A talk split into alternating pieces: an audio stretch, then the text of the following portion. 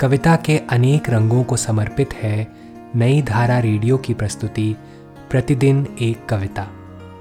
कीजिए अपने हर दिन की शुरुआत एक कविता के साथ। आज हम सुनेंगे कोशाग्र अद्वैत की कविता गायत्री, उन्हीं की आवाज़ में। तुमसे कभी मिला नहीं, कभी बातचीत नहीं हुई, कहने को कह सकते हैं तुम्हारे बारे में कुछ नहीं जानता, ऐसा भी नहीं कि एकदम नहीं जानता।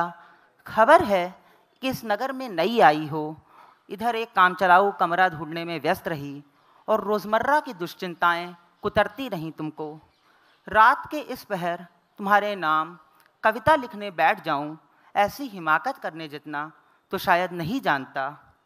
मेरा एक दोस्त तुम्हारा नाम गुनता रहता है, जैसे कोई मंत्र गुनता हो।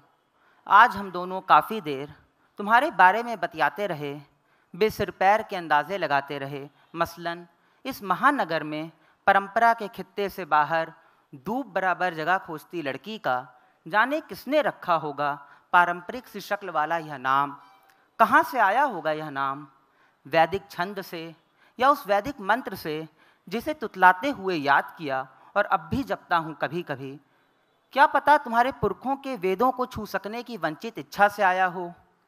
या या फिर उस रानी से, जिसके मिसेज गांधी के अदावत के किस्से, अखबारों में नमक मिर्च के साथ शाया होते रहे?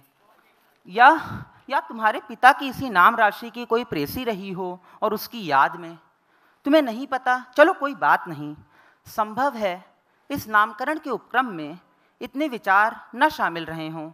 किसी पंडित ने गा अक्षर सुझाया हो फिर किसी स्वजन की गोद में रखकर कोई नाम देने को कहा हो और जल्दबाजी में बतौर पुकारू नाम यही रखाया हो, कहते हुए कि नाम का क्या है?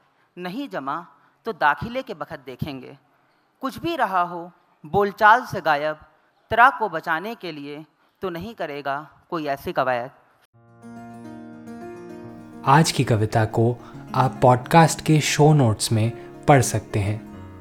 आप जहाँ भी प्रतिदिन एक कविता सुन रहे हैं, वहाँ अपने कमेंट शेयर करना ना भूलें। अगर आप चाहते हैं कि नई धारा रेडियो की यह प्रस्तुति हर सुबह आपके व्हाट्सएप पर आ जाए तो हमें इस नंबर पर मैसेज भेजें। Seven four two eight seven seven five three seven six कल एक और कविता के साथ फिर मिलेंगे।